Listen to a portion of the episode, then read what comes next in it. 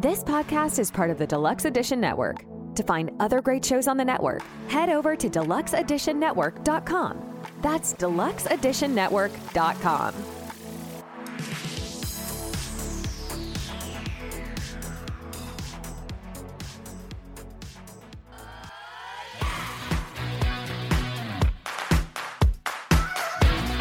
Coffee Fueled Stories.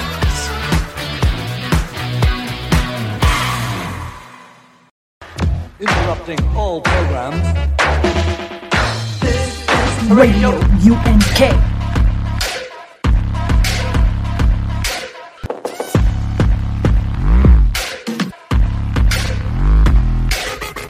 Radio UNK. Hey, hey, hey, it's me, DJ Unicorn, your pocket DJ, and you're listening to Radio UNK. Let's get amped with author and musician Ronald Malfi. He is our special guest and featured artist on this week's New Music Monday. Hello and welcome to the show, Ron. Hey, thanks so much for having me on. I'm so excited. This is great.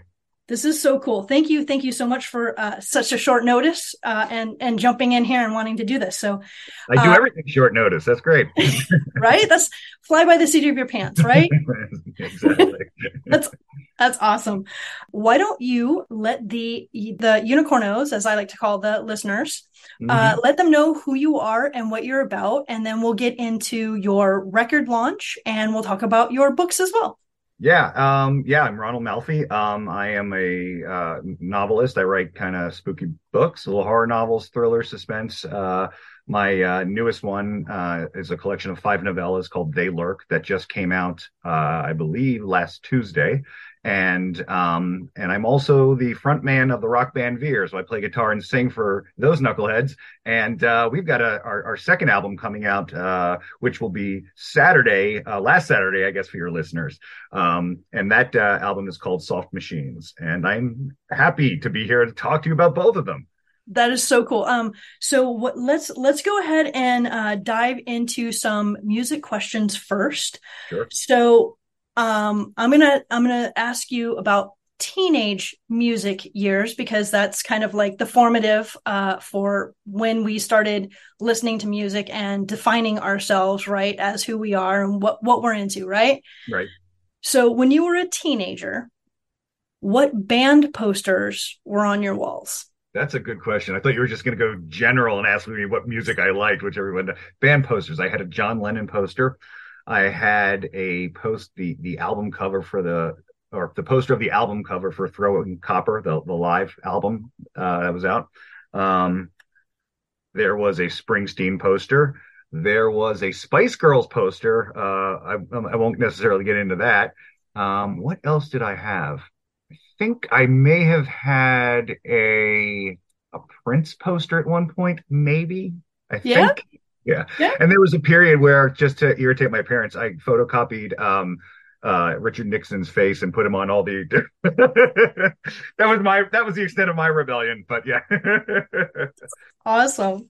Uh, John Lennon was prominent. It was right by my bed. It was a blue hand sketched big one of him playing a guitar. That's that's what I remember the most. oh, very cool. Very cool. As a teenager, did you ever imagine, did you ever imagine you'd be doing what you're doing, playing music and writing books, living the dream life, so to speak?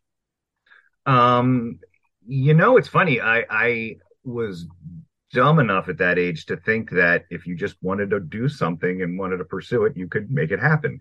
Um, so had I been a little savvier, a, a little more worldly, I probably would have given up on both of these things, but I wasn't. I just, uh, it never occurred to me that I wouldn't be able to do them. Um, I just figured, you know, I'll, I'll keep writing, uh, and, and when, and when I'm, you know, old enough and trying to, you know, start a career and doing all that, that fun stuff, then that's when my writing career would take off.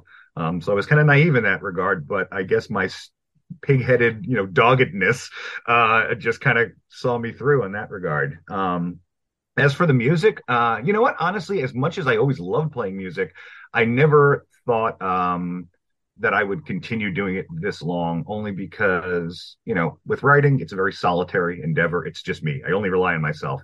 with music, you know, I got three other, you know, it's a three-headed monster I deal with at every band rehearsal and every show. And I mean, they're all great and we're we're as tight as can be, but uh, you know, you got to rely on other people for that. Um, and uh, I don't trust my skills as a solo artist, so there's that. Uh, but uh, you know, so I always I always figured to be a part of my life in some regard. Um, but as far as uh, you know, continuing to, to you know play live, make records, that sort of thing. Um, I don't know. I, am kind of surprised I'm I'm doing that now, to be honest with you. so, so, it, yeah. so your teenage self would would truly be like, "Wow, holy crap, I'm doing it." Yeah, he would be. He'd be like, "This guy's a badass," and I, you know, I'd be like, "Get away from me, kid." so, so I, have got a feeling this is going to be our last teenage question, or I should. I should rephrase that. How old were you when you got your first guitar? And do you remember the first song you learned and or played? Wow. So I got a guitar before I knew how to play music as like a Christmas gift or something from my parents. It was an old Squier too. I still have it like hanging in my basement. Um, nice. It looks like it's been through the apocalypse, but yeah. Um, but I didn't know how to play, and I really wasn't interested in playing music at the time. Uh, I what really got me interested is um, I was a junior in high school, so late as far as like kind of learning music goes. Um, and it's going to sound a little weird because I, you know, I love alternative rock. I, I, I grew up in the 80s and 90s. I listen to all that. It's my favorite kind of stuff. But I was home from school one day, uh, sick, sitting on the couch, and then the movie Great Balls of Fire came on with Dennis Quaid, and I was so blown away by the music in that movie and watching his hands. I put, I got it from the couch. I put like a VHS tape. This is how long ago it was. VHS tape in the in the recorder. I recorded the movie and then I played it back over and over and over to watch the the hands play. And I we had like this cheap little Casio keyboard in the house. So I got that out and I learned how to play all of that. Um, and I guess what I didn't realize is I saw I had a kind of a, a, natural ear, just kind of I could pick up stuff and play it back, but I'd never played music before, so I didn't know that was something that not everybody can do. Um, so around that same time, my my parents' friends were moving. They moved an old uh, upright grand piano into the house. They wanted my little sister to take piano lessons. I don't think she ever touched it. Uh, but I fell in love with this thing and I played it for like two months straight. And I basically, after two months of playing, I could just kind of, I could play anything. I was, I was playing classical music. I was playing whatever was on the radio. I was playing, you know, all of my CDs. Um, so the first songs were me emulating those Jerry Lee Lewis songs. Um, but then I remember, I think I forced my brothers to to join me in a band. I have two two younger brothers. They play drums and stuff. Um, and uh, I think Downbound Train by Springsteen was the first thing the three of us tried to put together. And uh, we called ourselves the Captives because we were all grounded. We couldn't leave the house. So that was that was my first band with my brothers. That's awesome. That's awesome. That is so cool. Thank you for sharing that. I yeah. there's something um kind of uh well obviously besides the nostalgia mm-hmm. um but when you think about like hearing how other musicians are inspired from other musicians and how it just kind of feeds. And the fact that you were able to just play that stuff back like i like i'm i'm like blown away. Like i'm not worthy. I'm not worthy. Like that's freaking awesome. Like i wish i had that talent. Well i got you know i got stupid lucky with the fact that after you know once i became serious in, in, with music you know my friends and i put together our first like legit you know band when we were in high school again like junior year of high school. Um you know my my one brother was on drums my best friend was on bass my other best friend i guess was on on the other guitar. We took turns singing and it just happened to be like me and the other singer and guitar player. He could do the same thing and didn't realize it. So we could list so we we wind up we wound up uh getting gigs at parties. Like people would give us like a 40 song list. We learned them in a weekend just by by learning it. Oh and uh and then we started writing our own stuff which just we had a good bounce of back and forth between me and, and the other guy, uh, my buddy Chase, who uh, was also very good. You know, he was a great songwriter, great uh, eclectic uh, musician. Um, only because we were all both eclectic because we didn't know how to play, you know, properly. Um, but uh, so I kind of got spoiled with that because years later, when you try to assemble bands with other people and you realize, oh wow, not everybody can do that. Like you actually need sheet music. I don't know how to read music. That doesn't mean anything to me. Like people, it was the pace was much slower, you know. Yeah. Um, so I was like, man, I was I was really spoiled out of the gate. I didn't have to do a lot of work up front, and it it was more work on the back end, learning, you know, to play with other people. That's so cool, man. Yeah, I think that's like every musician's like wish, or like if you had a genie and you'd be like, okay, I want to be able to just play anything and hear anything and just rock mm-hmm. with it. I do have a question for you. Yeah. A personal question for you before we get into the band stuff. You're from New York. Mm, yeah. Did you ever? I know you're a bit younger than me, but did you ever make it to CBGB before it shut down? no, um, that was another poster I had on my wall, though. Uh, but no, I didn't. I I'm, I'm from Brooklyn, New York originally. I was pretty young when we moved out of there, so I'm really I've been living in Maryland uh, since like ten years old. you know, I, they make me turn in my Brooklyn card. You know. but that's pretty cool. Mar- Maryland is freaking awesome. Like I have mad respect for Maryland. You guys, you guys have like a really big imprint on. I was actually doing some research on your website, mm-hmm. and you guys have won a lot of awards. You have um, like your accolades on the website is like phenomenal. Um, I was just like, holy crap! Like these guys are like seriously legit East Coast rockers. Yeah, I mean, so you know, with Veer, we've I guess we've been around since like late 2016 or so. Um, it it that was after 20 years of not playing any music, and and my brother, uh, who's the drummer, my brother Jon is the, the drummer of, of Veer. Um, he was also he's also a luthier. He builds guitars, so he he would throw these festivals for his sponsored artists every year. And one year he's like, you know what, let's get up and play with it. It's been forever. Let's get up and jam with one of one of my guys. So he played, and man, we got the bug like right back, right. So like after that, we grabbed our, you know, my, my buddy Fowler uh, for guitar. Uh, his friend Christian came in, um, and we just got down to it and started writing uh, what became material for our, our first album uh, that came out in 2018. Um, but we we were um, lucky enough. Well, some of it was luck. A lot of it was hard work on my brother's part, who's not only the drummer but does all our marketing, booking, promotion, design, anything. He's basically 90% of this band, right? Um, you know he he had a lot of contacts and we were we were fortunate to get on a lot of bills when nationals would come through baltimore uh, you know anywhere really anywhere in the mid-atlantic region so we played with fuel Trapt you know yeah. uh, 40 below summer uh, kill switch uh, not you know uh, any, any of those kind of things so um you know the list has grown and we've been able to cultivate a fan base uh basically on the shoulders of those guys. And uh, thank you, fellas. And um, you know, and so now we're kind of doing our own thing. So we'll do our we'll we'll still do um, opening acts and festivals for for bigger sh- shows that come through town. Uh, but then we headline our own our own gigs uh, locally, and uh, you know, we've kind of that's kind of kept the ball rolling for us. Very that that is so cool. Yeah, because your guys' website and mm. your YouTube is like it's legit. Like I was watching the um you have the official video for Red Tide right. and uh, science. Mm-hmm. and um, before and again before we go into those uh, let's talk about the band name and the band sound. What's the story behind the name? And did you guys know you wanted that particular sound for this particular band? Um yeah so the name was so once we started playing you know writing music and you know you need a name. And I, I just remember texting my brother back and forth just every variation, just like you feel like you're 10 years old again, right? Like, I don't know, what about uh, battery apple? What about, uh, you know, uh, sky thong? You know, we, we were coming up with all this crazy shit. Um, and it was funny, like, it, nothing, we, none of us liked any of it. So then I wrote something back, or he, I can't remember who wrote what, but it was sort of like, um, I don't. You didn't. You didn't, you wouldn't think it'd be this hard to come up with a name just you know just because we've been out of practice for twenty years. Ha ha ha. And now we've just happened to veer back into playing. I'm like, here, there it is. we went away and we came back. Um, so that's how we got the name. I actually hate the name, but that's how we got the name. I wanted I wanted to use Survivor type. I thought that was it's like based on it's a title of a Stephen King story, and I'm like, ah, that should be that should be the title of the band or the name of the band. But I was overruled, I guess. No, does yeah. Oh, sorry. No, what was and you had a second part of that. Um, uh, uh, the sound, how how you guys came with the sound, like the then so uh to quote your actual from your website, which is actually quote my awesome, me. Okay.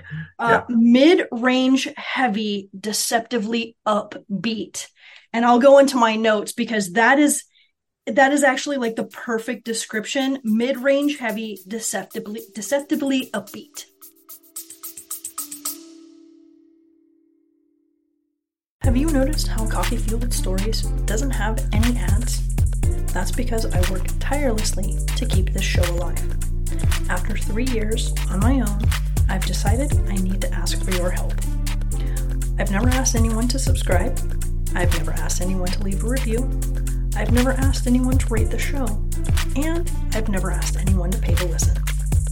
There are a few ways you can help support the show. I've created a Patreon page, Coffee Fueled Stories, and a subscription section on my podcast website. It's simple to support and help me keep my dream alive. Just click the link in the show notes to set up your paid subscription option. It's that easy. Thank you for your support. Oh, whoever wrote that, they're they're prob- they're spot on. I don't. uh, yeah, you know what? Like like I think it, if you're writing music, um, yeah, you can write songs that sound like something else. Like I could write a country song, or I could write a song that sounds like a particular band, right? Um, but when you when you're kind of doing it organically, um, it kind of comes out the way it comes out, and it's not just like I write the majority of the of the material for the band. I bring it to the guys. We we work through it. Some of it, they're like, "Hey, get, nope, don't like it, dump it." I'm like, "Oh, there's a week of my life." Okay, and uh, uh, you know, and then other times if they like it, they we rework it then as a as a as a four piece, and you know, Fowler will bring in his guitar licks. Christian writes his bass lines. My brother Jon's got a good sense, not just for playing the drums, but you know how to bring the. You know, a lot of our songs have this hallmark sort of low, low verse, heavy chorus kind of thing. He knows when to, you know, the the nuances of all that. He's very good with it. So, um, you know, you replace any one of us, and the music will change a little bit.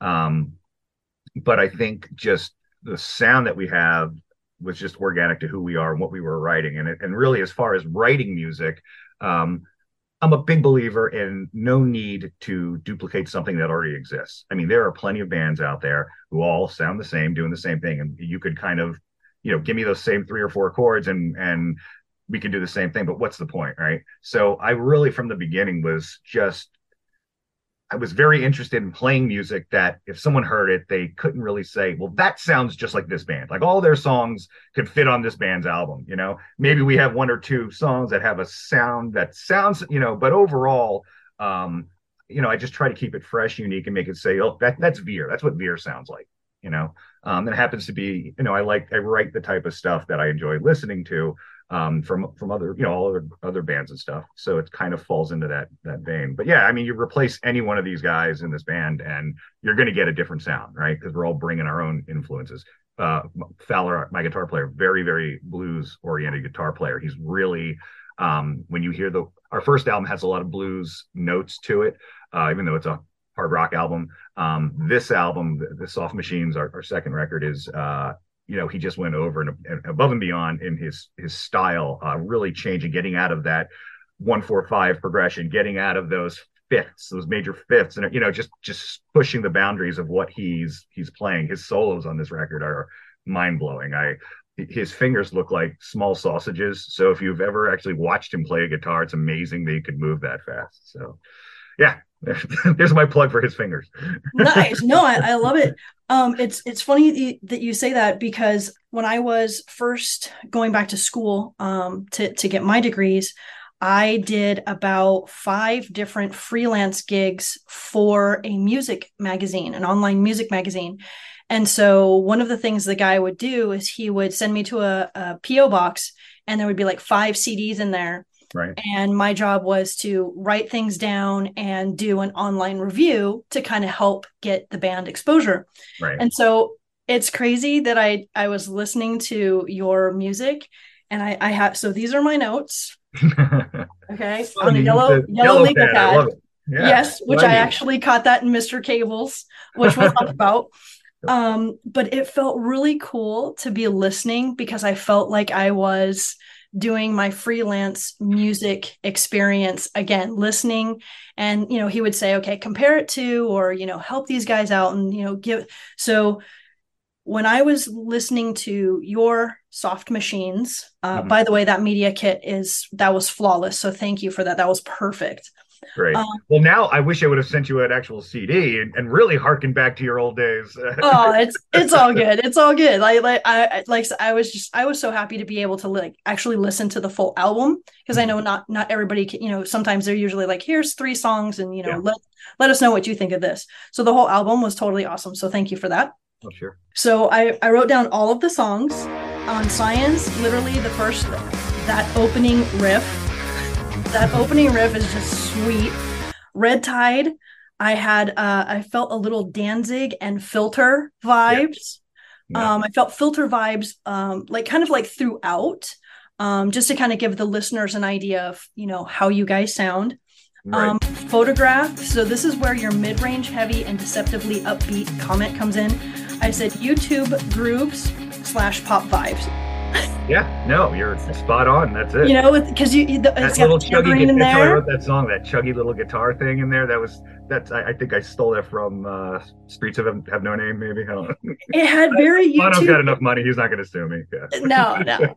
It had it had that U2 groove to it. I was digging it. Um, carry on. Okay, so you're gonna appreciate this because you you got to do this with the pulp fiction voice. So when they're doing the the the scene with the coffee at Jimmy's house, Yeah. Mm.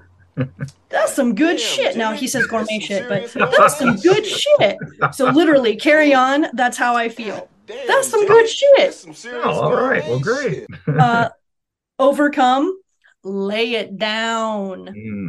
I was like, oh my god, like I- it was it was so cool listening to these songs because it was so fresh. It was very exciting because one of the things I feel is being a Gen Xer, there I just don't feel connected to the music today. And I don't know if, you know, if it if it just had to be with being a teenager or the music that's just out there, it's it's very different.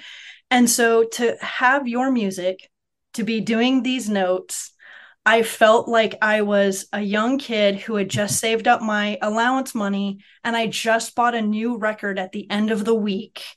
Because that's what I used to do. I used to go down to Licorice Pizza Nice. um, and uh, sometimes the grocery store. Sometimes the grocery store would sell albums, you know, vinyl, and Right. I would save my my allowance, and that's what I would buy. I would buy records, and so it was really cool to connect that experience. So I had a lot of nostalgia as I was listening to to your music. Well, that's just about the best compliment that you could get. That's great. I think that's awesome. I dig it. Uh, a new place, Mhm. optimistic notes, and again, this was before I heard your the quote. Mhm. Optimistic notes um, before lyrics even started. Right. So before I even heard your lyrics, there were just these the music just had this optimistic sound. Um, and then figure it out again. Damn, Jimmy. So the same Pulp Fiction. Damn, Jimmy. Jimmy. Now, Keep It Good is my absolute favorite song. All right.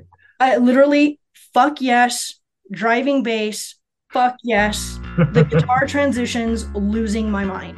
Yeah. There's a lot of guitar work on that track. We we it took a while to kind of piece it together. We had to build it in stages. It's a lot. It's like it's almost a six minute song too. Yeah, but it's it's so sweet. Like that was good. Keep it good, you know? I, I was digging it. I was digging it. oh, great. No, that's Yeah. awesome. So I wanted to ask you guys or ask you about your pumpkin patch pick tin. How cool is that? The pumpkin patch. All right. So the pumpkin. So first of all, just like my brother does all our design, and he's a marketing guy. He he he is a a merch junkie. So you come to a Veer show, it looks like you know Kmart. I mean, we've got a wall full of T-shirts, obviously, but we've got we've got like the Spaceballs lunchbox. We've got everything. You want a flask? We've got a flat. You want earplugs? We've got Veer plugs. You know, we Oh my gosh. we just came off of a uh was it last year a year long run of um we teamed up with a, a local distillery in baltimore we had our own veer vodka so we we were doing a lot of liquor store promos and and stuff like that which was which was neat so merch all over the place the um the pumpkin face with the little veer logo for for a stitch Yeah, for the mouth. yeah. So that was drawn by a, a friend of ours, and it was done for a, a run of T-shirts for a Halloween show we did a, a few years ago. Um, people love that logo, and we've just kind of kept it alive through other, you know, more shirts or.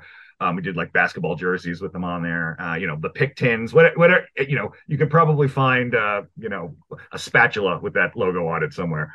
But um, yeah, and, and it kind of crossed over. You know, I'm I'm also a horror writer, so a lot of my fans who are into the music and read my books, they like sort of the creepier stuff. So that Halloween thing really kind of took off. You know, we um uh, and then we kind of spun it from there, and we have like a Beetlejuice version and like a Ghostbusters. Where we're all about copyright infringement, by the way. You could, you, we'll we'll steal a logo and put our own thing over top of it. Yeah, Riffbusters. I saw that. That's right. Yeah.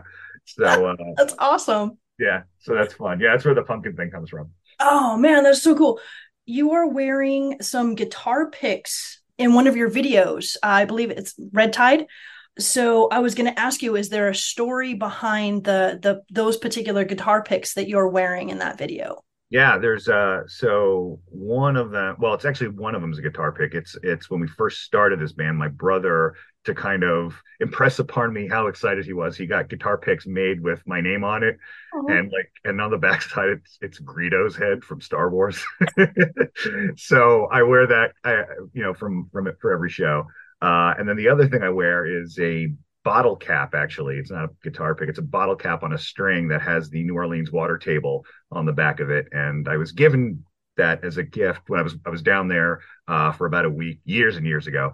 And uh, there was a little kid uh, he had them stuck to the bottom of his shoes and he was dancing for for money. So i used to go and every night i'd buy him dinner and we'd talk and he gave me one on a necklace. So that's where that came from. I wear that at every show I forget. This is like a soda bottle cap with uh, the the water table of New Orleans in it. Yeah, he was selling them and and tap dancing with them and stuff. And uh, so he was nice enough to give me one as a gift. So I've kept it all these years, and I wear it at every show. Oh, that is so sweet. That like, oh, you're such a like. That's the kind of stuff that just like melts my heart. Like, there's something so cool about like being a horror author, a mm-hmm. rock and roller, and then being a really fucking good guy. So That's final final question. Okay. If you could jam with anyone, dead or alive, who would it be? Well, to kind of bring it full circle, I'd say Jerry Lee Lewis. Uh, he was what got me into music. I fell in love with his stuff. I actually took a road trip and tried to get into his house once. um, but for uh, the past couple of years, my brothers and I, even that we, we would we would kind of talk about, you know, what would be neat is to make a documentary of three brothers who play music only because they you know listen to this guy who's from a completely different part of the, the country who who are are you know cultural norms don't even match up really. But uh to track this guy down do a documentary of us going to his house and playing a song with him. And we were all we were going to do it but he died like last year. So uh yeah that was a bummer. But um you know so probably that that would be my thing. Very yeah. cool Thank you for tuning in to part one of my chat with guest, author, and musician Ronald Malfi. Tune in to hear part two this Friday, where we deep dive into his books. You're listening to Radio UNK.